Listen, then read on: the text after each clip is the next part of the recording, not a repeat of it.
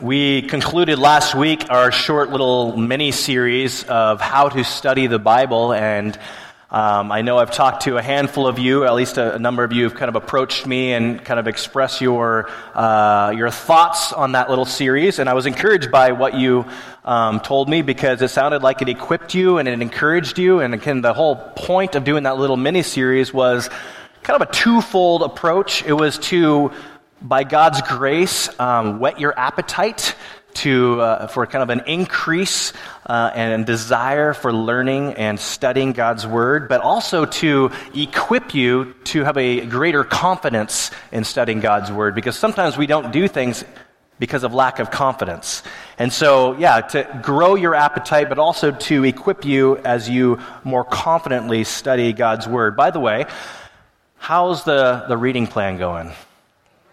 Yeah. It's been going really well in our household too. And again, the, the, the intent behind the church wide reading plan was this it was really to uh, allow us to, in a sense, be reading the same thing so that when we're in conversations with each other, when we're in conversations with our spouses or whoever, uh, it's not just a, hey, how's it going? But it's also like, what did you think about the reading this week or this one passage that you were exposed to this week? And so uh, I want to keep encouraging you that, and not to, that you have to change your current reading plan, but if you don't have one, uh, then this is a great opportunity for you. And by the way, in your bulletin, the next two week reading plan is in there for you so we can continue on in our study of God's Word together. Before we jump into the text here this morning, I want to kind of ask a question. And this question is like the opposite of what my kids do. My kids like to, to think of all the powers they have. And so they're like, we have the power to walk on lava, and we have the power to fly, and we have the power to do this and that and the other thing. You know, that's, that's the games they play. But as you grow a little older, sometimes, or at least in college, there was kind of these questions in my psychology classes, especially, where they would kind of go, if you had to give up a sense, one of your five senses, which sense do you kind of, are you more attached to than others? For example, uh, would you be willing to give up the, the sense of sight? Now, I know most of us probably would say, well, I don't want to give up any of my senses. But if you had to give up a sense, which sense would you give up? Obviously, if you're a photographer or maybe a, an artist of some kind, maybe the, the, the, sense of sight would be very difficult for you. Uh, if you're a musician, obviously the, the sense of hearing would be an unfortunate uh, sense to lose. If you are a chef, you probably don't want to give up your sense of taste or smell, um, or you don't have a whole lot of people eating at your table. Um, whatever it may be, what, what it would be for you, just kind of reflect on that just for a second. What, would, what is that sense that you're like, man, I, this is the one I would really hate to lose? I think you'll see how that relates in our text this morning in just a moment. But really, what we're doing is we're picking up in the, the Gospel of Matthew once again. And again, the theme is Jesus is the sovereign king. I love that last song we just sang. It's just all about the King Jesus. Jesus is sovereign king. He's initiated, he's, he's, he's, he's brought in the kingdom of heaven by his very presence. And we see that now we're picking up uh, where we left off a number of weeks ago. But just to kind of give you a little update as to where we're going, Jesus just completed the Sermon on the Mount. We spent a lot of time in the Sermon on the Mount, but he just concluded his longest recorded sermon in the Gospel of Matthew. And now he's coming down the hill, and we see another aspect of Jesus' ministry on display. So we see that Jesus, he, obviously, he, he taught a lot. And this wasn't the first time he taught, but part of his teaching, part of his ministry, part of why he was here on the earth was so that he might teach, so people would know the truth. In fact, in the Gospel of Matthew, we see that Matthew himself in verse 23 of chapter 4 kind of gives us kind of a, a summary statement of what Jesus' ministry looks like. Verse 23 of chapter 4, he says, And he went throughout all Galilee, teaching in their synagogues and proclaiming the gospel of the kingdom and healing every disease and every affliction among the people. That's like a summary statement of what Jesus was here to do. And we see that chapters 5 through 7 uh, kind of fulfilled the first part of that, that he went around proclaiming the kingdom of heaven, teaching them to understand what is true, what is right. And now we get a glimpse, starting in chapter 8, of kind of a, the second part of Jesus' ministry, and that is kind of a, in a sense that he's revealing his authority to heal and to cast out demons and to raise the dead. And so, chapters 8 and 9, especially, we see that Jesus, uh, that Matthew records 10, uh, 10 miracles that Jesus kind of performs. And it's interesting when you look at these miracles, Jesus doesn't start out with the Jewish people. He starts out, well, he does start with the Jewish people, but he starts out with people that were considered outcasts. The first three miracles have to do with a leper, have to do with a Gentile, and they have to do with a woman. All certain social classes that were considered a little bit less than in this society, in this culture. And yet Jesus prioritizes them. So we read here in Matthew chapter 8, and I'm going to read the text one more time for us, since it's only a few verses. And, uh, and then we're going to make some observations, because remember, first we've got to make careful observation before we can make uh, accurate interpretation, right? So let me just read the text here for one more time. You can read along with me, or you can just listen, verses 1 through 4 of Matthew chapter 8, and then we'll draw six points of observation. When he, that is Jesus, came down from the mountain, great crowds followed him. And behold, a leper came to him and knelt before him, saying, Lord, if you will, you can make me clean. And Jesus stretched out his hand and touched him, saying, I will be clean. And immediately his leprosy was cleansed. And Jesus said to him, See that you say nothing to anyone, but go, show yourself to the priest, and offer the gift that Moses commanded for proof to them. So, as any careful studier of God's word must do, we need to first just kind of, before we start making sense of what Jesus is saying, what it means to our lives, first we need to say, what, what do we see in this text here? And so we have six, there's six points of observation that I'm going to uh, kind of identify here for us before we jump into kind of the interpretation application mode of this. The first point of application is very straightforward. We see that the man was a leper. Jesus is coming down from the mountains, great crowds are following him, and there's a certain man, not, he's just not one of the crowds, a certain man comes up to him and he is a leper. Now, I know you and I probably right now are going, I know I have some knowledge of what leprosy is because maybe I've been in the Word of God and I, you know, it, it talks about leprosy, but maybe I don't really know what leprosy actually is. So I don't really know much about this guy. He's a leper, but what does that really mean? Well, in my own study this past week, in my own desire to understand kind of just this idea, or really just this, this disease called leprosy, let me just read something for you that I read. Um, I'm just going to probably kind of give you more of a synopsis of it. Uh, Dr. Paul Brand, he did a ton of research on leprosy, also called Hansen's disease. It's a skin disease, and he basically says Hansen's disease or leprosy is like an anesthetic to the body. So it's kind of a, it's a different kind of disease in that most diseases cause us or inflict great pain in our bodies, but not leprosy. Leprosy doesn't cause pain at all. In fact, it's just the opposite. You lose all sensation. The pain receptors are gone. And now at first you might be saying like, wait, that's not a bad thing, is it? You know, I don't feel any more pain anymore. That's got to be a good thing, right?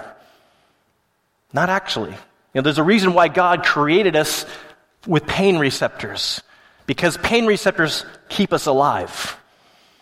And when you don't have any pain receptors that are kind of being triggered necessarily, guess what happens? You destroy your body and you make it extremely uh, vulnerable and susceptible to all kinds of other diseases and complications and accidents. So Dr. Brand, he, he, he's gone all over the world kind of studying this and making observations, and he's realizing that it's not a matter of pain, but it's a matter of not feeling anything that actually destroys people's bodies. For example, he's, he was in India, and he says he was having trouble opening up this little storeroom, and the, the, the padlock was all rusty, and so he says, I couldn't get it, and this little 10-year-old boy comes up to like, let me help you out. And he just ranks on it, opens it up, and he was shocked. He's like, how did this little kid open this lock that I, as an adult, could not open. And then he saw a drop of blood on the ground, and then he looked at the kid's finger, and the kid had ripped his finger to the bone. And he didn't even know it.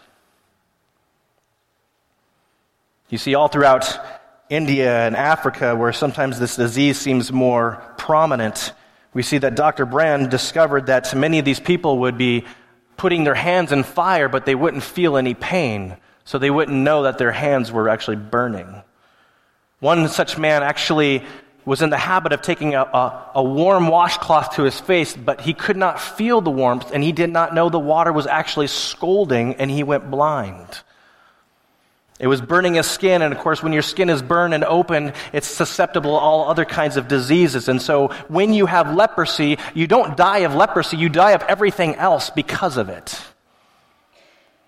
You, don't, you, you can die from simple things because you're not aware. And so people with leprosy, they may pull a muscle, they may, may break a bone, and they don't even feel it, so they keep walking on what's broken or torn, and it just gets worse and worse, and their body is ravaged until they ultimately die. And a leper came to him and knelt before him. So the man is a leper. This man has a death sentence. In fact, not to get ahead of myself, but we realize that uh, up to this date, there is, known, there is no known recorded indication that anybody was healed of leprosy apart from God's intervention. We see that God did, through his prophets, sometimes uh, allow people to be, re- to be uh, healed of their leprosy, or Moses intervening on behalf of his sister in law Miriam or Elijah's servant when he was in rebellion, but ultimately it was all only God's intervention, and it was known that only God did that. This man is a leper. Second observation, however, if you look at Luke's gospel, this man, Luke says, is full of leprosy. So he's not someone who has been just recently diagnosed with a skin condition or a problem, but we see that this man was full of leprosy, meaning it was probably very obvious to him as well as obvious to everyone else that this man did not have long to live. That this man was, was, was looking pretty ravaged. His body was probably pretty broken. And therefore, he did not have much to live. And, and so it's interesting, that kind of brings us to our third observation. This man was not brought to Jesus, but this man came to Jesus on his own initiative.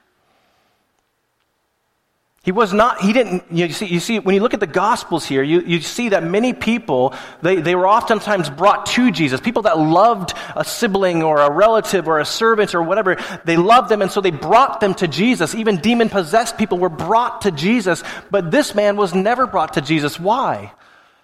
Because he was a leper. Because no one could be around him.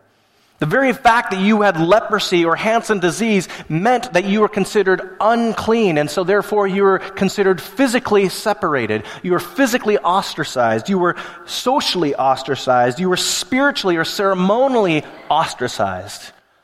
You could not be around anybody except for other people that were dying of leprosy. You were removed from the camp. I mean, just, just put yourself in that situation if you can for a moment. Think, put yourself in the shoes or the sandals of this leper here for a moment. You have not been able to touch or to be touched for years. Probably just this morning when you walked in, someone gave you a handshake, maybe gave you a hug, gave you a pat on the shoulder. Just normal stuff, right? Other parts of the world are kissing each other, either side of the face, you know. We're used to, you know, touch is a normal sense. This is something that we do. This is something very, uh, very familiar to what it means to be humans. Humans touch. There's something that's communicated in our touch. And yet this man is not touched at all. You know, it's interesting when you, uh, in Africa, many of the African orphanages, when, when babies die at a younger age, they don't die because of a lack of nutrition or shelter or anything like that. They die because of a lack of touch. You see, in these orphanages where there's tons and tons of kids and there's very few workers, there's not enough workers to go around and literally hold the baby. And guess what? The baby dies not from a lack of food, but from a lack of being held. It's almost like what it means to be human is stripped from them, and then therefore there's no more hope. This man is not able to be touched. He's not been included with anything. He's not invited to any social gathering. He's not allowed to, to, to, he's not even allowed, he has to go around and saying, unclean, unclean. In other words, he has to tell people, stay away from me, stay away from me, don't get close to me, because leprosy was very contagious. You could pass it on to other people very quickly. And so he had to avoid being around anybody and we see that also in Leviticus chapter 13 and 14 that if you had a skin disease like leprosy or something similar, we see that you were considered unclean and therefore ceremonially you could not, you know, attend the tent of meeting. You could not attend the, the synagogue. You could not do corporate worship with one another. In fact, we see in Scripture also that leprosy was, in a sense, kind of a, a physical condition that was parallel to a spiritual condition. Oftentimes, God used leprosy as a way of inflicting punishment or discipline on people for their rebellion. As I alluded to earlier, we see that Miriam, the, the mother, or excuse me, the sister-in-law of Moses, she was inflicted with leprosy when he, when she and Aaron kind of, uh, kind of went to cahoots with one another and they um, disagreed with Moses. They were in rebellion, and we see that God inflicted Miriam with leprosy, and on behalf of Moses' intercession, Seven days later, she was able to rejoin the family. We see that Elijah's servant Gehazi, he, he basically kind of he tried to abuse Elijah's um, his ministry for self-serving gain, and God inflicted him with leprosy. King Uzziah disobeyed God by making an offering in the temple, something that only the priest was supposed to do, and therefore he was inflicted with leprosy. But the fact is, in spite of whatever reason this man was inflicted with leprosy, we see that no one was able to bring him, and he had to come alone. Regardless of all the social taboos, regardless of all the, the shame and the rejection and the humiliation that is associated with this skin disease, this man came to Jesus, maybe no doubt in desperation. No doubt his body is ravaged. No doubt he's probably thinking, I don't have long to live. This is my only hope. Another observation we can make in this four verse text is that this leper, this leper kneels before Jesus and calls him Lord. Now, we don't know if the leper was, what the leper was thinking when he knelt and kneeled because these actions and these words can be associated with people when they worship deity, or they can also just be associated with people that are just kind of giving some sort of proper social respect and so we don't know exactly what was going through the mind of this leper, but we know that, we know that he, when he approached Jesus, there was a reverence. He knelt before him. He recognized something different about Jesus, and he calls him Lord. Fifth observation. The question in the mind of the leper is not if Jesus is able to heal him. The question in the mind of the leper is, is Jesus willing to help him. Look at what he says here Lord, if you will, you can make me clean. You see, in the mind of this leper, he had no doubt in God's ability. He had no doubt in Jesus' power or ability to heal him. The question in his mind is Will you, Jesus, heal me? Will you intervene for me? Will you come to my aid in my greatest hour of need? And of course, as we see, Jesus says, I will, and he heals him. Sixth observation Jesus healed the leper by touching him. He healed the leper by touching him. Now, think about the significance or the implications of that. This guy hadn't been touched, we can assume, because leprosy sometimes lasts 20 to 30 years before the person eventually dies. It can be a long, grueling, slow death, basically. And Jesus reaches out. Maybe he's had leprosy for 20 years. And he's touched for the very first time. Now, why in the world would Jesus touch him? Why would he do that? I mean, after all, he, he could have spoken the words very easily, and the guy would have easily been healed. After all, that's what he's about ready to do in the next miracle. He speaks the words, not even in presence, he just speaks the words, and the centurion servant is healed. So, why, why did Jesus touch this man? After all, if you touch someone who's unclean, you likewise become unclean. I appreciate what David Platt says. He says, Jesus, in his touching of this man to heal him, identifies with the uncleanness of the leper in order to make the leper clean.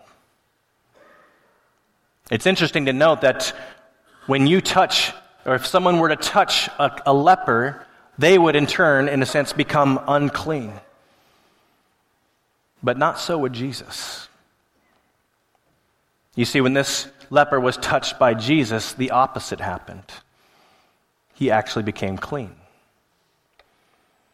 As Platt would go on to say, he says, in fact, we get a foretaste of what Jesus will do ultimately at the cross with the uncleanness and the lies of every one of us. So we make six observations, right? He's a leper. No doubt this leprosy has been ravaged for a very long time. The, the, the question in the mind of this leper is Will God heal me? Not can he, but will he heal me? Jesus says he will. He has pity on him or he has compassion on him and he heals him. And he touches him in order to do that. What are we to make of this miracle account? How do we understand what's going on here? What are we to walk away with, so to speak, by kind of observing this, this narrative here? I think there's four points of application that I draw from this passage. The first point of application is this, and if you're following along in your notes in the bulletin, you can fill in the blanks there too. First point of application like leprosy, sin spreads, defiles, and isolates. Like leprosy, sin spreads, defiles, and isolates. I mean, as I, you, without reiterating too much of what I just said earlier, we see that physically, the physical aspect of leprosy was often associated with spiritual rebellion before God. And we see that leprosy ultimately uh, disassociated, it ostracized you from fellowship, it ostracized you from people. Also, people knew that because of leprosy, it was very contagious, and so you couldn't be around others in case you would infect them. In other words, it wasn't just to yourself, you were completely removed from the camp so that you would not infect everybody else. It's sort of what Paul says in Galatians 5 9 a little leaven leavens the whole lump, right? You don't necessarily make everything good by your presence. Everything that's bad makes, in a sense, draws you down. Bad company corrupts good morals. We see, like leprosy, sin spreads and defiles and isolates. What we must understand about our sin is this that our sin is not just unique to us. It doesn't just affect us. Your sin affects everyone around you. The deception or the subtle deception that we are convinced and thinking sometimes is that, well, I can have my private sin and it doesn't necessarily affect anybody. And that's exactly, that's definitely not true. That's not what scripture teaches. In fact, we see that even in the private sin of your own heart ultimately has a negative consequence. It has a negative effect in the lives of those around you, much like leprosy. And as much as you are convinced and thinking that you can kind of keep this private or keep it to yourself or that it's just not, it's not going to be associated with anybody else, we see that that's just not true. And that's why even as Christian, as Christians, sin ultimately blinds us to the love of God. Even as Christians who are bought by the blood of Jesus, who have been saved to eternity, who have had the, have the promise that their sins are forgiven, ultimately, we still sin, obviously, in this life, even though our sins are forgiven. And in our sin, we see that it blinds us to the love of God, not because God stops loving you, but because you cannot, in your sin, be aware of God's love for you. You see, sin blinds you, it negatively affects you. And so God can, in sense, if we were to kind of envision what this might look like, God can be right in front of you and you can't see him. Because in your sin, it distorts, it blinds, it disturbs. And that's why Jesus says, confess your sins. For he is faithful and just to forgive your sins and to cleanse you from all unrighteousness, 1 John 1 9. The reason why we have this, this powerful and, and really an, an invitation to come confess our sins is because God wants you to realize what He offers you freely, but also knows that in your sin, you, can't, you are radically unaware.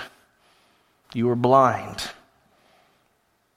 So, like leprosy, sin spreads and defiles and ultimately isolates you.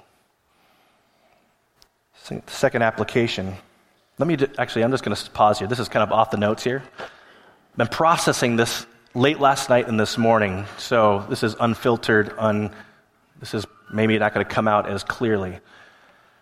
But as I was thinking about just leprosy and how that kind of related to sin, just the fact that leprosy is like it, get, it gets rid of all your pain sensors. I was just thinking about this. I was like, man, it's, it, it's much like when we ignore our conscience. You think, you know, that the pain receptors that God has given us, though we don't like to experience pain, actually enable you to survive. And in a very parallel fashion, we have a conscience that God has given us so that we might know right from wrong, so that we know what is dangerous and what is good. But unfortunately, sometimes we can be so much in the habit of ignoring our conscience, like not experiencing the pain that we do things that are extremely destructive to us and for us and around us. Because we don't recognize that this is actually doing more damage. We're unable to see that this is actually causing great havoc and harm in our life. So, can I just exhort you in this way? If God, by His Spirit, is telling you to stop, then stop. Because that little radar that goes off, that little prick that says, hmm, that's perhaps the Spirit of God saying, this isn't good for you. That's that pain receptor going off like, this is bad for you. You think it's no big deal, but it's actually detrimental to you and everyone around you. So I move on. Application number two. Like the leper, we too must come to Jesus in times of need. Much like this leper did, we too must come to Jesus in our time of need. Matthew 11, 28 through 30, Jesus says this Come to me, all who are weary and carry heavy burdens, and I will give you rest. Take my yoke upon you let me teach you because I am humble and I am gentle at heart, and, I will, and, I, and you will find rest for your souls. For my yoke is easy to bear, and my burden, the burden that I give you, is light. Hebrews 4:16 let us with confidence draw near to the throne of grace that we may find re- that we may receive mercy and find grace to help us in time of need. You see, much like the leper, you and I, sometimes, sometimes our default is to kind of run to Jesus as a last resort. But maybe we can switch that a little bit. Maybe, like this leper, we need to run to Jesus as a first resort.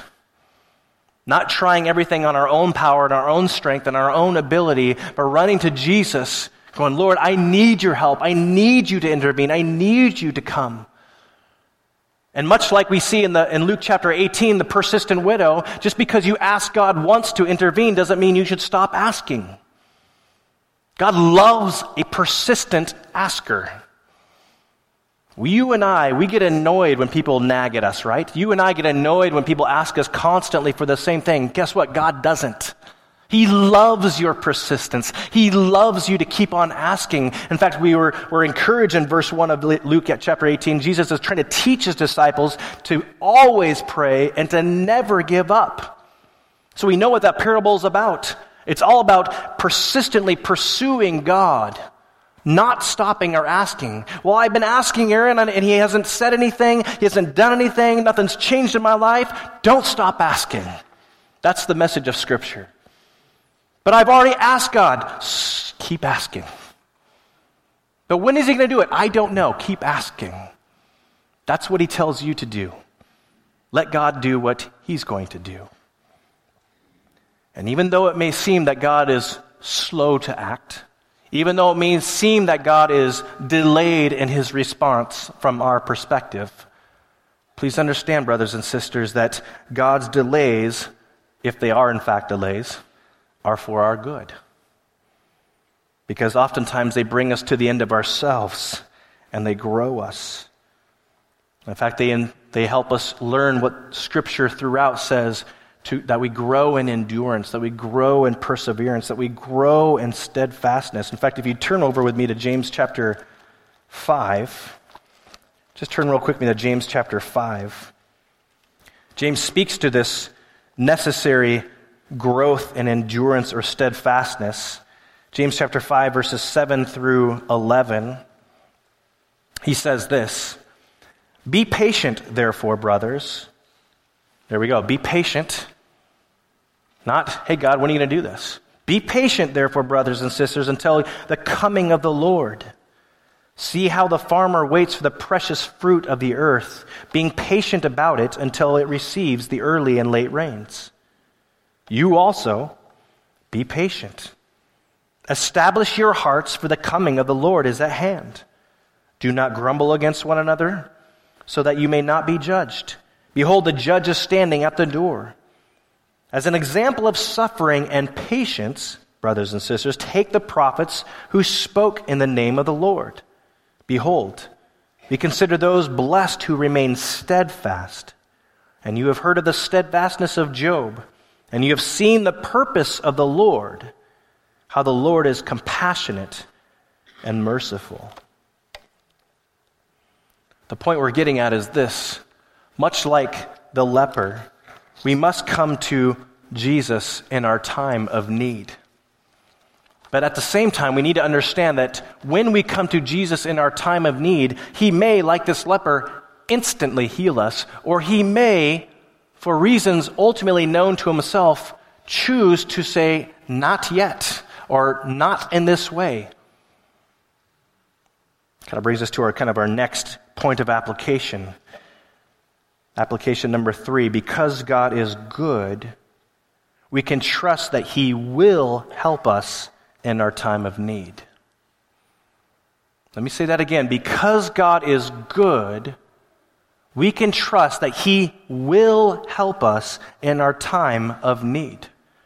As I said before, the, the question in our minds probably has less to do with God's ability or His power more, no, more often than not, we, we in here might even acknowledge, I know God is able to do anything. Ephesians 3.20, He's able to do exceedingly abundantly above all we can ask or think.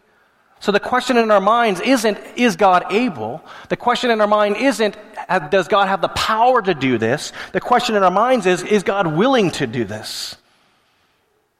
Will God intervene? Will God come to my aid? Will God help me in my time of need? And oftentimes, our lack of faith or the, the weakness in our faith has nothing to do with God's ability, has everything to do with God's heart. We question is God good? Does He care? Will He come when I need Him most? There is a qualification to this, however. Because and this, and this is the qualification that as Scripture interprets Scripture, because if we were to take this passage in and of itself in isolation, sometimes we can form unbiblical theologies. And so we must understand Scripture through the lens of the entire counsel of God's Word. So the qualification is this God's willingness to act does not mean He is obligated to give you what you ask for. God's willingness to act, He will act. But his willingness to act does not mean he's obligated to give you what you ask for. Now, we must understand this is why understanding the goodness of God is foundational to our asking, it's foundational to how we relate to God. This is why we see in Matthew chapter 7, for example, that he doesn't give us a rock when we ask for bread, or he doesn't give us a snake when we ask for fish, or whatever it is. He doesn't give us things that are not good for us. He doesn't give us things that are not useful. Of course he does. God gives us everything we need for life and for godliness. But he gives us exactly what we need according to his divine will. As John would say in 1 John 5:14, he says, "And we are confident that he hears us whenever we ask anything that pleases him." Verse 15, "And since we know that he hears us when we make our requests, we also know that he will give us what we ask for."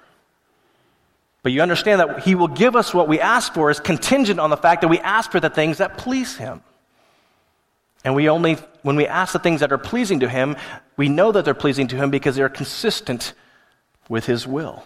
They're consistent with His purposes. So if we were to kind of make the careful contrast here, on one hand, we see that in this leper account, we see that this leper really identifies God's ability and power to intervene. He comes to Jesus because he knows he could be healed. He comes to Jesus because he knows that Jesus is able to do anything. He knows that he can be made clean, he can be made right, he can be reconciled and reunited with his family and his friends.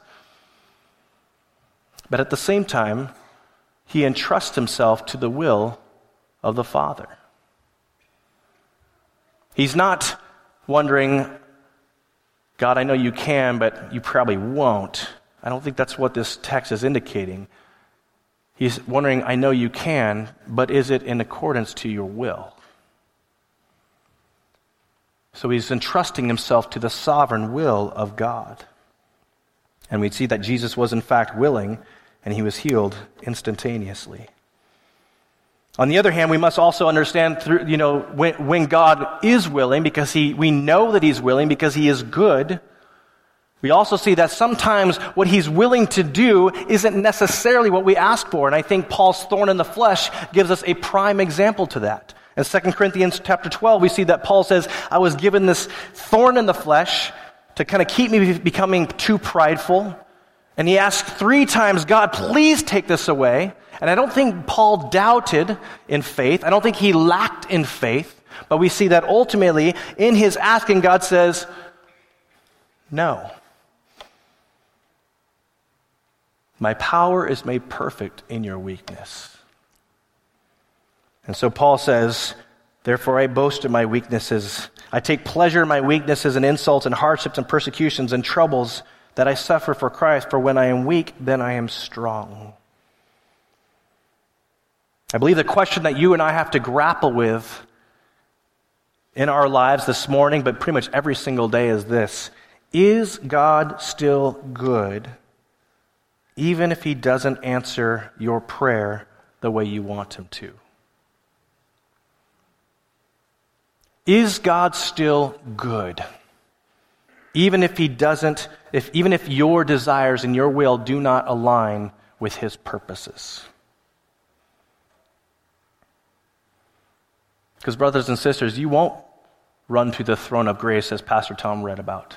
You won't run to the author and perfecter of your faith if you don't believe he's good. You won't ask him at all, or you won't keep asking him if you don't believe that he's good, that he desires to give you good things. So, the goodness of God is foundational in how we relate to God. The goodness of God is reflected in how we run to God in our time of need. But resting in the fact that I don't exactly know what I need at all times. I know what I want, but only God ultimately knows what I need. David Platt says it this way the one who is able to heal also knows when to heal.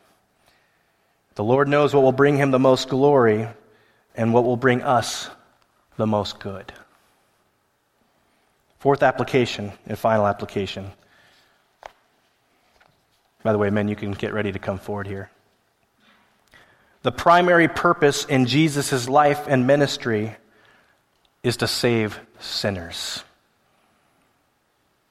The main reason, the primary reason why Jesus came to earth in the first place is to save sinners. Have you, have you ever wondered for a moment, um, this is, almost seems offhanded here, but wh- why in the world did Jesus tell this man not to tell anybody. I mean, do you, do you see that? He's like, this, the, this miraculous thing happens. This guy is ecstatic. I mean, who knows what's going through his mind? He's probably flooded with all kinds of thoughts and emotions and just gratitude. Maybe he's crying with joy. And God and Jesus says, uh, "Don't tell anybody." Isn't that kind of weird? That's the last thing on your agenda. You're like, I'm telling everybody. What are you talking about? And he actually does. So he doesn't really listen to what Jesus tells. He's like, don't tell anybody. And he goes and tells everybody. And in some ways, I don't really blame him, you know? I mean, why wouldn't you want to tell anybody? How could you even keep something like that in? There's a lot of reasons suggested as to why Jesus might say that. I mean, some people say that Jesus doesn't want you know everyone to disregard him as a miracle worker, but on the other hand, you see that he's got crowds of people following him because he's performing lots of miracles. We see that some people say they, they don't want him to they don't want to think of Jesus as or Jesus doesn't want others to think of him as like a political or social deliverer from their oppressors, and that could be partly true. Some people say there's really nothing to read into this. In fact, Jesus may just be saying, hey, don't get distracted. Go straight to the priest because you're not officially or formally declared clean until you are declared clean by the priest. That's the law of Moses, Leviticus 13 and 14. So he's like, just don't get distracted. Go to the temple, get, get declared clean, and you're good. Maybe that's what Jesus had in his mind. And all those could be partially true, perhaps. I don't know. But I believe a prominent reason that I think that is, that is convincing is that why, for the reason as to why Jesus told this man not to tell everyone was that Jesus' primary mission was at stake. And what I mean by that is this Jesus didn't want his ministry or his mission to be hindered. Jesus didn't come into the world merely to physically heal, although he did and can do that, but he came primarily to heal us spiritually. Let me put it this way. He, Jesus did not merely come in to save us from the symptoms of sin. He came, us, he came to save us from sin itself. That's why he came. Luke 19:10, the Son of Man came to seek and to save those who are lost. 1 Timothy 1:15 Christ Jesus came into the world why to save sinners. Jesus relates in John 12, My soul is troubled, and what shall I say? Father, save me from this hour, but for this purpose I have come to this hour. Therefore, Father, glorify your name. We see that sin is, the, the, is what eternally condemns us and separates us from God, much like leprosy, right? Sin is what separates us from God. We are ostracized from His fellowship. We cannot be in His presence. We can't be in the presence of a holy God. And yet Jesus comes and He touches us and He makes us clean so that we might be reconciled to God. That's what Jesus does. That's why He came. He says, You are unclean, you are enslaved, you are dead, you are blind, and I'm going to erase all of that. Ultimately, holistically, but especially right now, it starts with the core, the, not just the symptoms, but the issue, the source of the problem, and that is our sin. And so Jesus came in the world to eradicate sin and the works of the devil. Since therefore the children share in the flesh and blood, he, that is Jesus, likewise partook of the same things, that through death he might destroy the one who has the power of death, that is the devil, and deliver all those who through fear of death were subject to lifelong slavery. That's why Jesus came.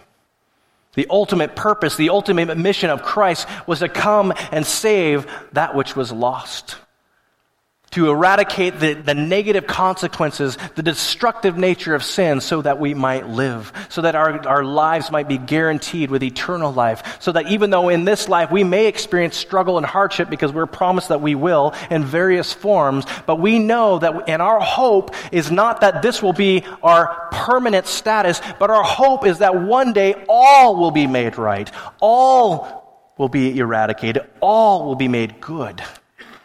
Sin will be once and for all done away with, and that all culminates at the cross of Jesus.